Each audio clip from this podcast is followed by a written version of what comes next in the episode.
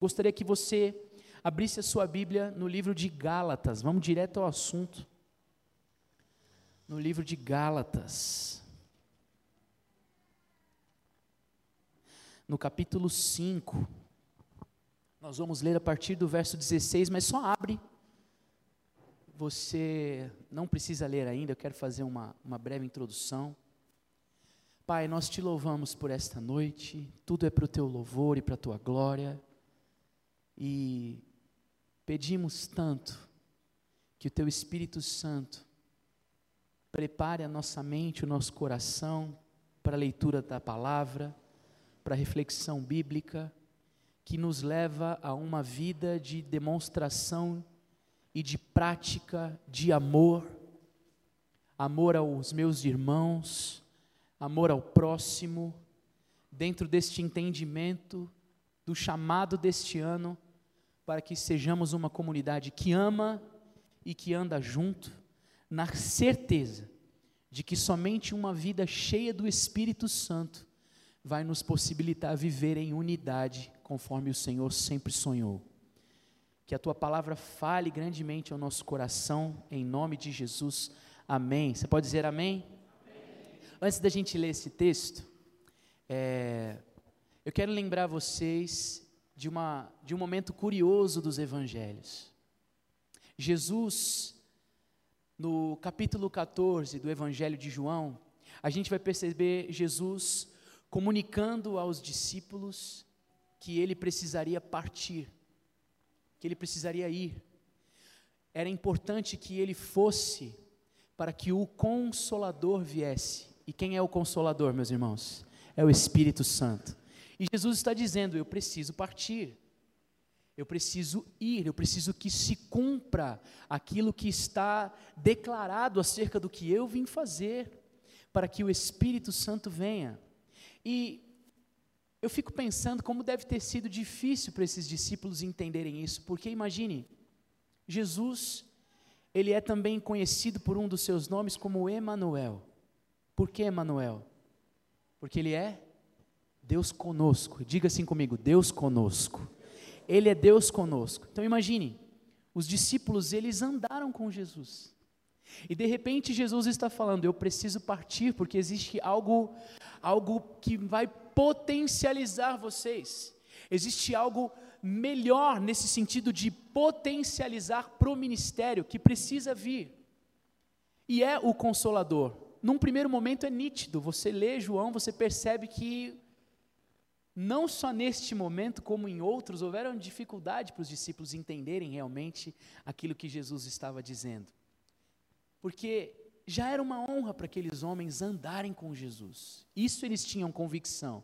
Embora por vezes errantes nos seus caminhos, era uma honra para eles saber que andavam com Jesus. Como que nós os discípulos dizendo que caminhamos com o Deus conosco, podemos acreditar, talvez, mesmo vindo dele, que pode vir algo que vai nos potencializar, vai nos fazer viver isso que estamos vivendo de uma forma ainda maior. Mas eu quero fazer você pensar a respeito disso, porque no Antigo Testamento nós vamos ver, por exemplo, Abraão.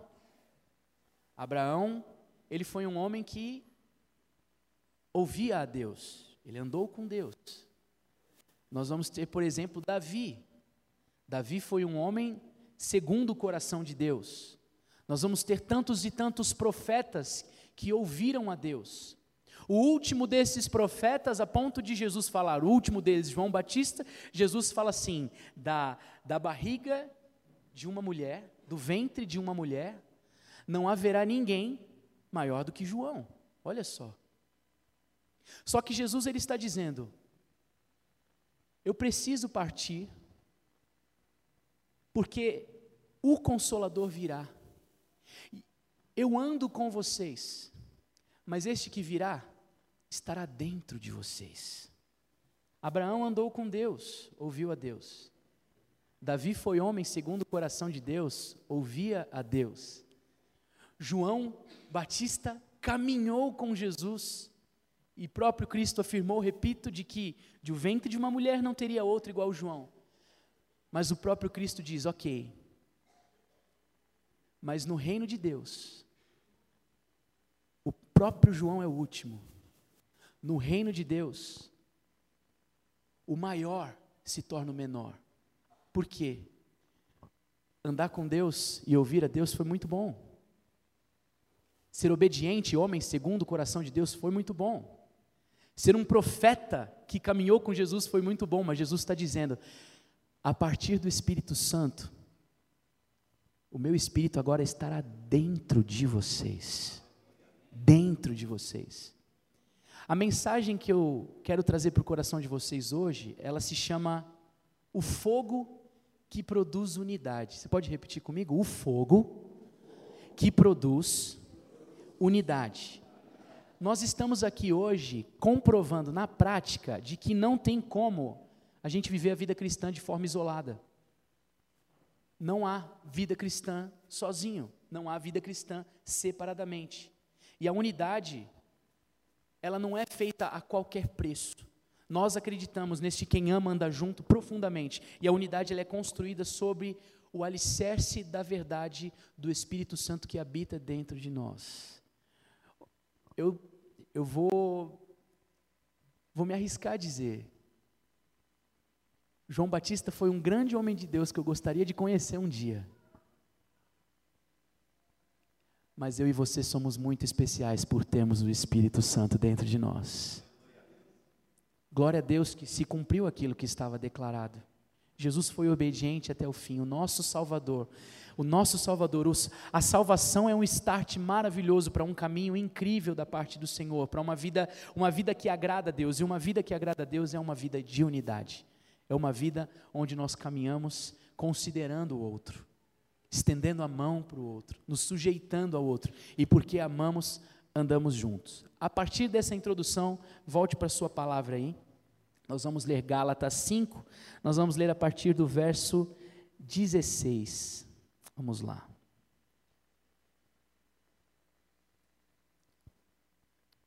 Deixa até eu achar aqui que eu me perdi.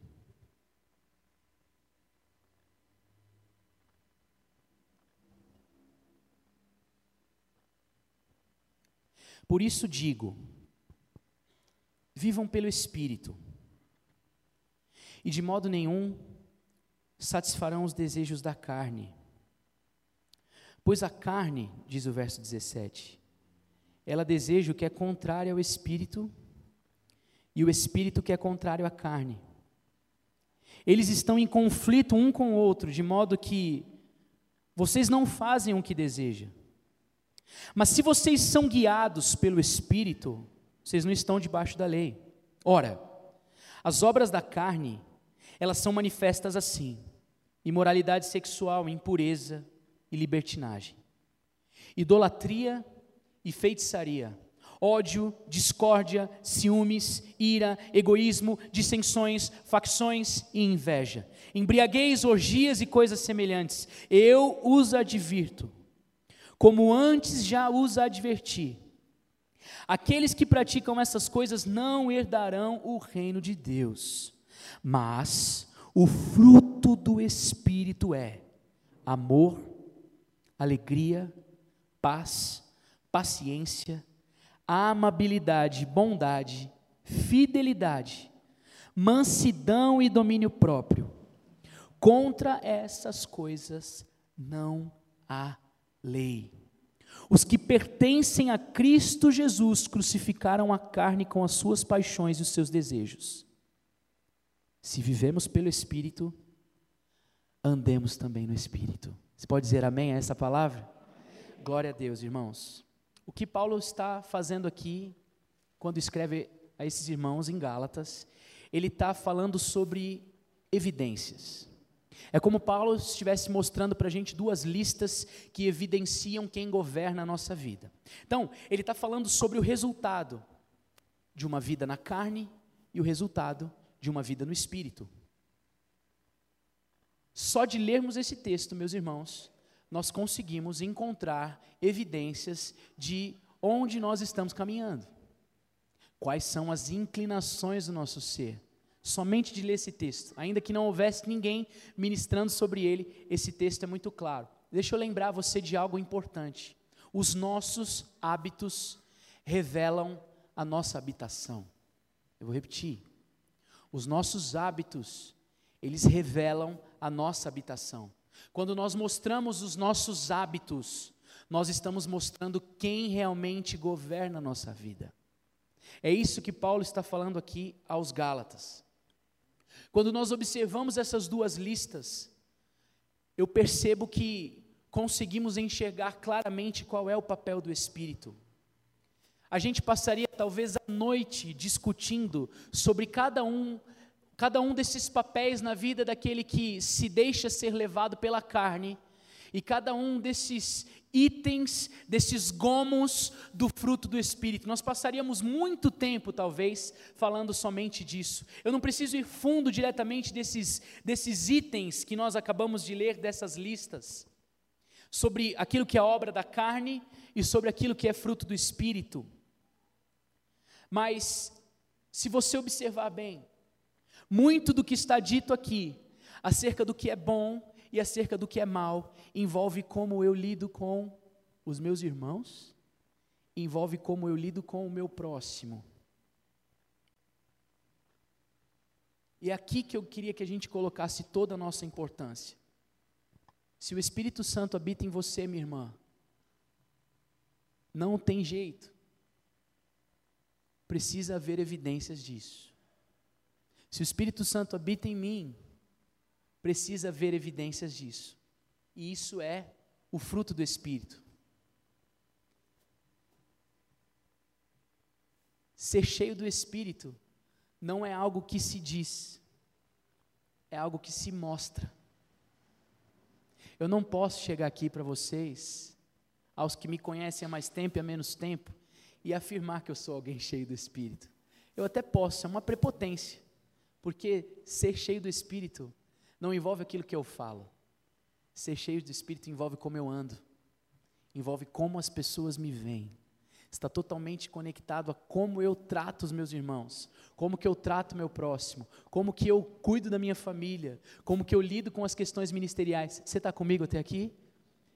Para a gente ter uma vida que entende esse esta a profundidade desta frase de que quem ama anda junto, para a gente viver buscando esta unidade que alegra o coração do Senhor, não vai ter jeito, eu vou ser repetitivo. Eu e você precisamos ser pessoas cheias do Espírito. E ser cheio do Espírito não tem a ver com falarmos que somos cheios do Espírito. A evidência disso vai transformar esse lugar no lugar mais afetuoso da face da terra.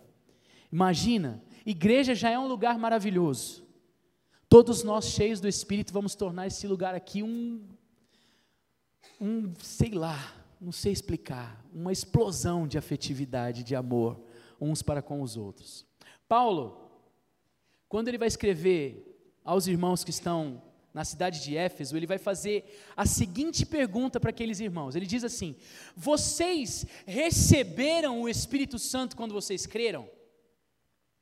Então, assim, Paulo pregou naquela cidade, Paulo viu o evangelho, é, o efeito do evangelho na vida daquelas pessoas, mas ainda assim Paulo se volta àqueles irmãos num determinado momento, ele fala assim: tá, mas vocês receberam o Espírito Santo quando vocês creram? Por que ele perguntou isso? Por causa das evidências. Porque dá para perceber alguém cheio do Espírito Santo dá para perceber uma comunidade, seja aqui, seja lá em Vila Carrão, onde nós servimos, dá para sentir, dá para perceber quando as pessoas daquele lugar são pessoas cheias do Espírito Santo, meus irmãos. É assim que eu vejo a cada um de vocês aqui. Você pode dizer amém? Somos cheios do Espírito e por isso nós queremos mais. Há um fruto que vem como uma semente e se desenvolve na vida do cristão. Isso vai envolvendo muita coisa do que se relaciona à nossa vida.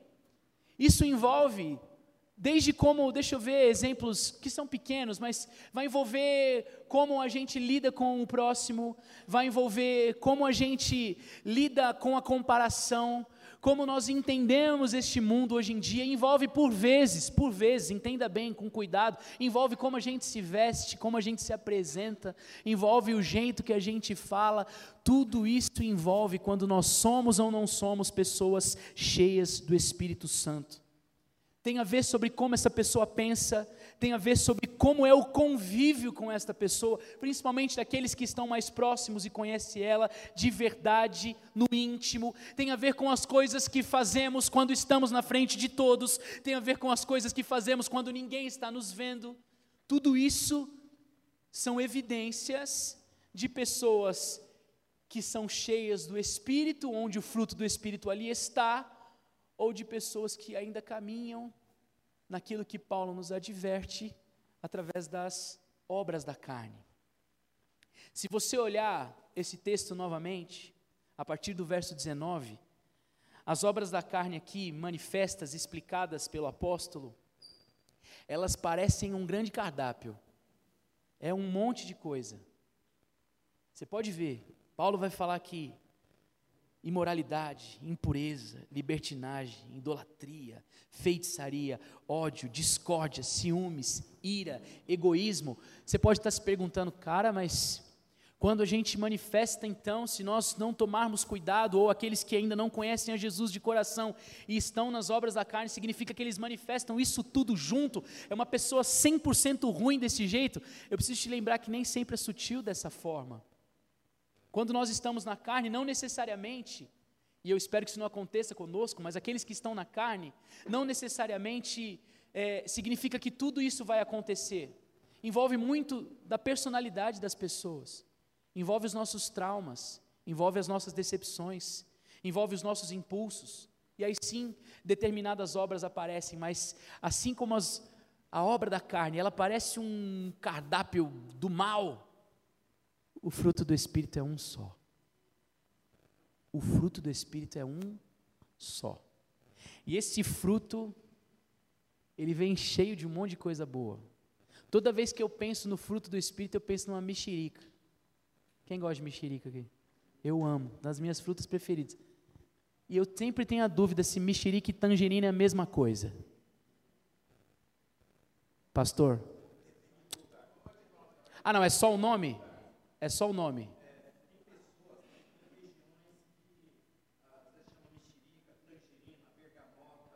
Bergamota não é legal, mas é verdade. Toda vez que eu penso no fruto do Espírito, eu fico imaginando uma tangerina, uma mexerica. Sim, tamanho, sabor. Eu vou tentar generalizar aqui por causa dos gomos. Estão comigo? O fruto do Espírito Alguém que é cheio do Espírito e manifesta o fruto do Espírito, ele manifesta algo exclusivo. Eu sou paciente, mas eu não tenho domínio próprio. Eu sou muito amoroso, mas não tenho paciência. Hum, não dá. A Bíblia está falando que não é assim. Quando nós temos o Espírito Santo na nossa vida, o fruto do Espírito faz a gente viver de acordo com essa realidade completa, inteira inteira. Ele não é um cardápio. O fruto do Espírito é todo. O Espírito entra em nós. Sabe o dia que você tem convicção? E se porventura você está aqui hoje e não tem essa certeza, fique tranquilo. É do interesse do Senhor que você seja cheio e cheia do Espírito Santo. Esse dia vai chegar. Talvez seja hoje, por que não? Mas você sabe aquele dia em que você recebeu do Espírito e você fala: alguma coisa mudou minha vida alguma coisa me transformou. E é por isso que nós precisamos ser constantemente cheios do Espírito Santo. Do fruto do Espírito não dá para escolher aquilo que nós consideramos o que tem de melhor. Não dá para achar que paz é melhor que alegria, que a benignidade é melhor que a bondade, que a mansidão eu prefiro. Não, não tem como, porque não tem nada a ver com o nosso temperamento, não tem nada a ver com a nossa personalidade, não tem nada a ver com os nossos traumas, com as lutas da nossa vida, não tem a ver com aquilo que o Senhor está fazendo em nós. É a vontade dele na nossa vida. E por isso nós recebemos esse presente por completo. E essa lista ela vai evidenciar algo maravilhoso que é a expressão clara de que nós somos pessoas que vivemos para Deus e tivemos um encontro real com Ele. Esta mensagem, ela é muito, ela é muito rápida, ela é muito simples para o seu coração. Paulo, na continuação do texto, a gente não chegou até lá, no verso 26, ele vai dizer assim, ó, lê comigo, verso 26. Não sejamos presunçosos, provocando uns aos outros e tendo inveja uns dos outros. Depois de Paulo falar da obra da carne, depois de Paulo falar do fruto do Espírito, ele fala assim: olha, é bom que vocês permaneçam no Espírito, é bom que vocês continuem sendo cheios do Espírito. Ele vai falar exatamente isso e depois ele diz assim: por quê? Porque vocês precisam deixar de vanglória. Vocês precisam deixar de provocação.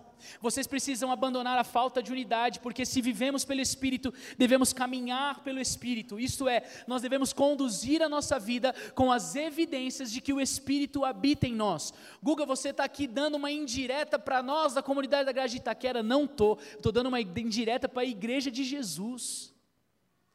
Essa é uma mensagem que tem que ser pregada a tempo e fora de tempo, meus irmãos. Eu não sei como vocês veem isso mas eu nunca vi tanto combate entre irmãos, por causa de doutrina, por causa de ensinamentos, por causa de entendimentos diferentes. A gente vê irmão da igreja X que questiona o irmão da igreja tal, aí é o pastor da igreja X que fala mal do pastor da igreja tal. Eu estou aqui lembrando que o apóstolo ele diz que nós precisamos ser cheios do Espírito para que a gente caminhe de forma amável. Ele fala em uma de suas cartas: seja a amabilidade de vocês conhecida, conhecida por todos, porque perto está o Senhor. Já pensou? O Senhor está perto. E aquilo que o apóstolo Paulo nos orienta é: o Senhor está perto, ele vai voltar. Que vocês sejam amáveis uns com os outros. Que vocês de fato coloquem em prática aquilo que foi pregado por Jesus que a gente que a gente se ame mutualmente, que esta verdade de quem ama anda junto se cumpra na minha e na sua vida. E meus irmãos, eu não estou aqui na condição de alguém que se acha em plena perfeição nisso. Eu preciso ser alguém que ama mais, Lê. Eu preciso ser alguém que vive mais diante desse amor, que olha para as pessoas com mais amor, que se entrega com mais amor, que se doa por mais amor, tudo em relação à igreja do Senhor. E é por isso que eu acredito que esta mensagem ela serve para abençoar a nossa vida. Existe aqui uma conclusão imediata quando nós olhamos para as escrituras. De bate pronto existe algo muito claro que o apóstolo está nos ensinando no nome de Jesus. Porque pode existir hoje aqui, enquanto nós estávamos louvando a Deus juntos, mas eu sei que pode existir aqui três grupos de pessoas. E todos nós estamos em algum desses grupos. Pode ter as pessoas aqui que sabe que um dia foram tocadas pelo Senhor, receberam do Espírito Santo, mas reconhecem que chegam até aqui neste domingo, onde o tempo em São Paulo começa a mudar, reconhecem que que foram, foram enfraquecendo no meio do caminho, foram deixando de ser dependentes, foram confiando mais em si, foram, foram percebendo que falta seriedade, que falta responsabilidade. Existem as pessoas aqui que estão seguras no Espírito Santo, um outro grupo, estão bem, estão servindo a Deus, estão empolgados com a igreja local estão demonstrando amor, recebendo amor, mas entendem que caminhar com Jesus é sempre mais. Nós sempre podemos desenvolver mais, entregar mais, crescer mais. A gente vai ter, a gente vai encontrar a plenitude somente quando ele voltar. Nós precisamos viver em estágio de atualização e de crescimento. Talvez existam esses dois grupos de pessoas. Você que teve um encontro com Jesus, mas precisa ser renovado no espírito. Você que está bem servindo, mas sabe que precisa de mais. E talvez esteja aqui pessoas que estão olhando, falando, tá, você está ministrando sobre obra da carne, sobre fruto do Espírito. Para a gente se relacionar bem, nós precisamos ser cheios do Espírito Santo, mas eu não tenho certeza se isso aconteceu na minha vida. Eu não tenho certeza se esse toque aconteceu. Talvez nós estejamos aqui nesses três grupos de pessoas. Só que este texto, meus irmãos, poderoso, esta palavra viva, ela é para todos nós. Ela vem para exortar o nosso coração. Ela vem para mexer com a gente. Ela vem para tirar a gente do lugar. Ela vem para fazer uma pergunta bem profunda no nosso coração: aonde você está? O que que quais são as evidências que você mostra? As evidências, Guga, quais são as evidências que você mostra? De alguém que opera, de que faz as coisas ainda pela força do braço, na carne, ou de alguém que está seguro, vivendo através do fruto do Espírito Santo? Tudo que for feito na força do nosso braço, em relação à igreja do Senhor, não vai para frente, não dá. Você já viu uma árvore fazer força para dar um fruto? Ela só precisa estar plantada no lugar certo. A gente acha que fazer coisas para Deus, às vezes, tem a ver com a, somente com as atividades que temos dentro da igreja. Uma árvore boa, ela não faz força para dar fruto. A gente às vezes se esforça, se esforça, se esforça, cansa, cansa, cansa e não vê resultado. Na verdade, a gente está colocando a nossa força no lugar errado. Nós precisamos estar plantados no lugar certo para que o fruto apareça. E a minha oração é para que você tenha convicção que você está plantado num lugar abençoado, minha irmã e meu irmão, e que você vai dar muito fruto aqui nesse lugar. Eu creio, eu creio que você vai dar muito fruto neste lugar. Abra sua Bíblia em Efésios, no capítulo 5. Eu já vou quase terminar, eu acho, eu acho. Efésios capítulo 5. Eu quero ler bem alto com você o verso 18. Veja só o que Paulo está falando aqui. Ah, tem ali, eu não tinha visto, tem ali, obrigado. Aqui também.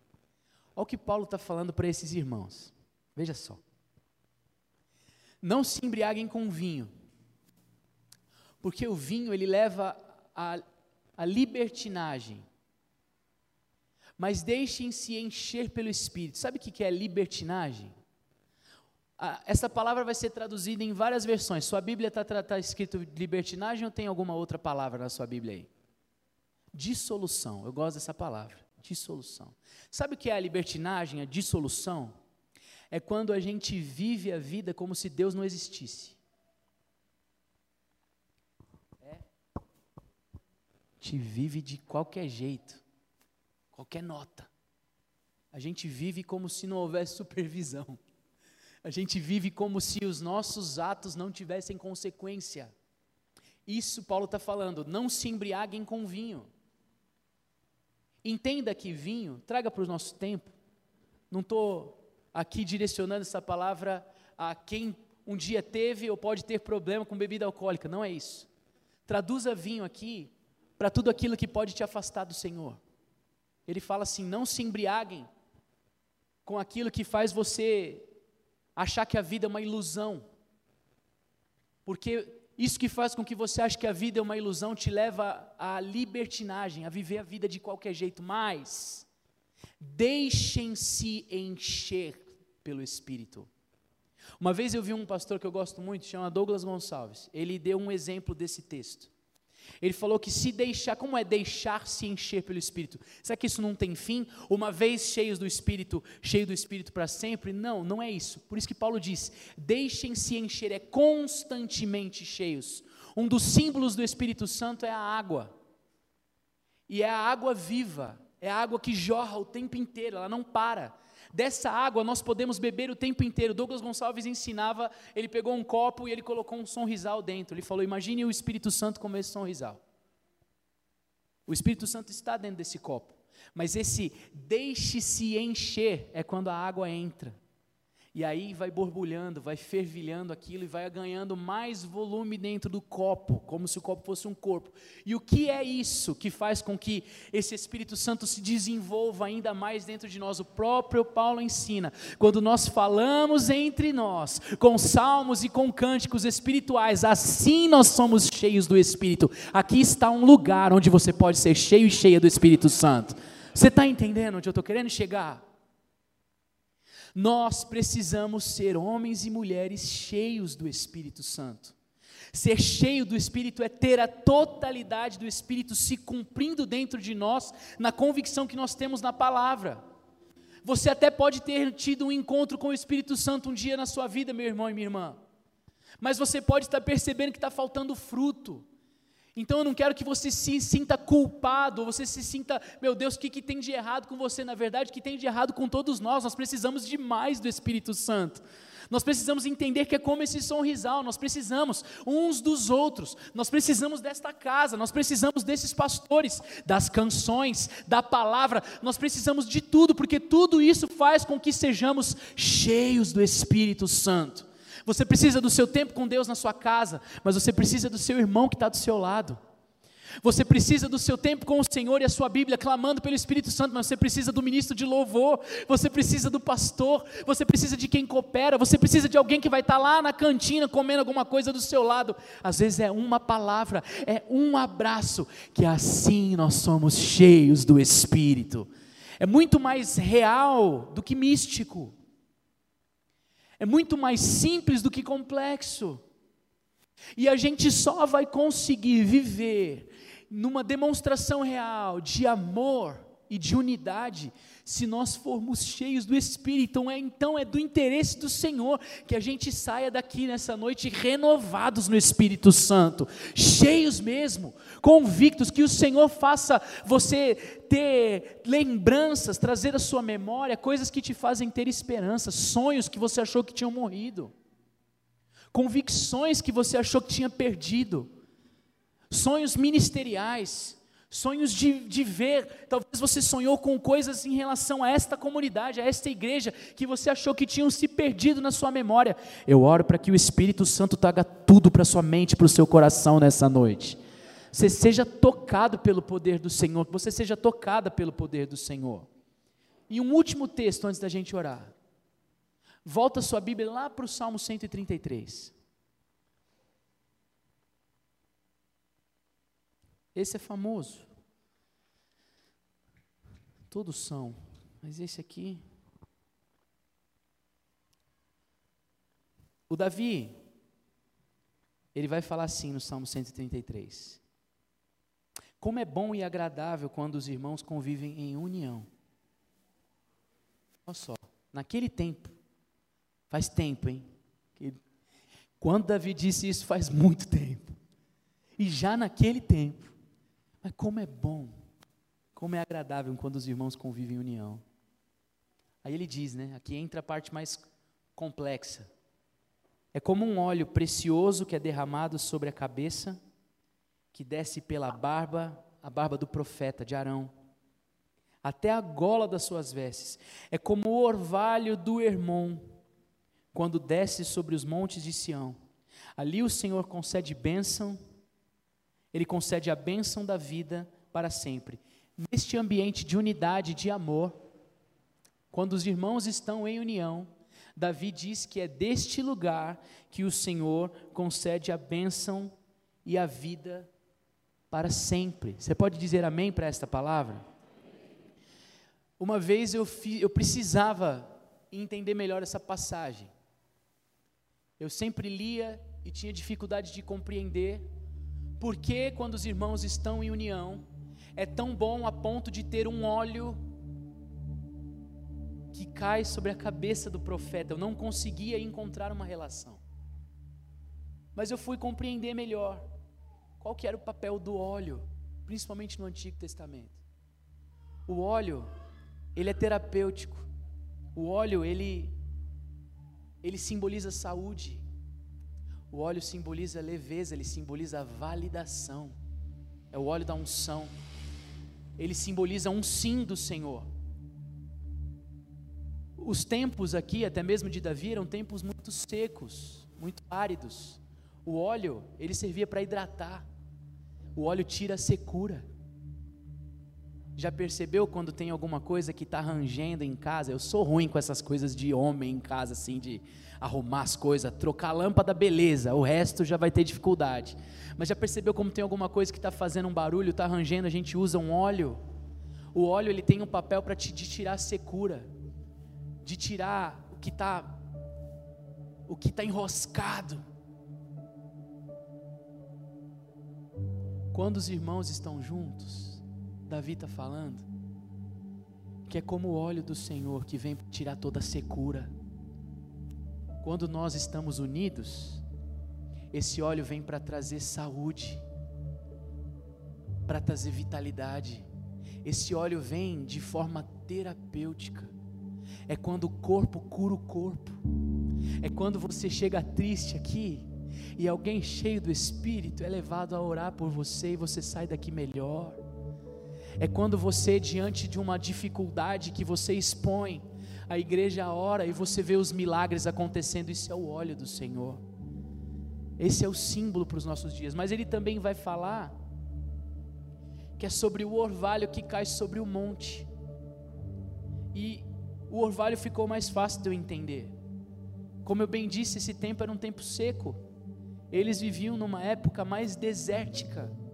Esse orvalho que caía, ele sempre foi fundamental para um lugar que não tinha chuva. O orvalho é uma é uma aguinha que vem na madrugada e que conserva, que traz vida, que permite que vida continue sendo gerada. Quando nós estamos juntos, é como se o orvalho do Senhor viesse sobre as nossas vidas.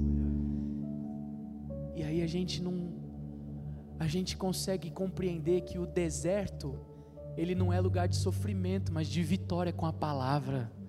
É aqui onde a gente no momento da dificuldade, a gente junto enquanto ora e busca o Senhor, recebe do frescor do Espírito Santo. Existe uma exortação de Paulo aos Gálatas sobre uma uma preocupação do apóstolo sobre aqueles que estavam vivendo e teriam que abandonar as obras da carne. E melhor do que isso é o fruto do Espírito. Essa realidade, meus irmãos, de cura, esta realidade de bênção, esta, esta realidade de harmonia, de sujeição, de amor,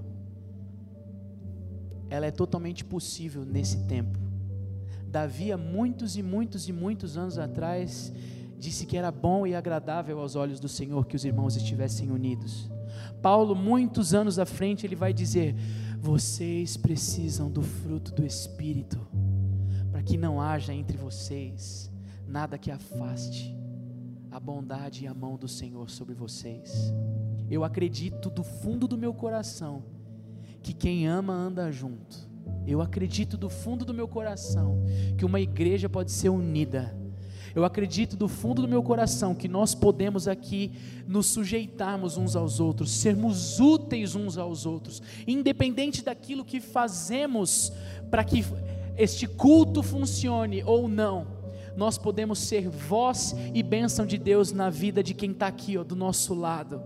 Não é somente, por mais que eu, eu sou suspeito para falar do Leandro, mas não é somente o Leandro porque tem um microfone e tem a palavra e a visão para esta comunidade, mas cheio do Espírito, você, minha irmã, e você, meu irmão, podem ser uma bênção para este lugar, e aqui pode haver uma explosão do amor do Senhor, e vocês não vão dar conta de tanta e tanta gente que vai ser abençoada por vocês, que estarão aqui, vocês vão ter que definitivamente pensar pensar em alguma coisa, nós precisamos de mais cadeira, nós precisamos estender, vamos tomar ali a garagem, eu não sei o que a gente faz, porque muitos e muitos e muitos estão chegando até nós e estão sendo abençoados, estão aprendendo da parte de Deus que podem abençoar também.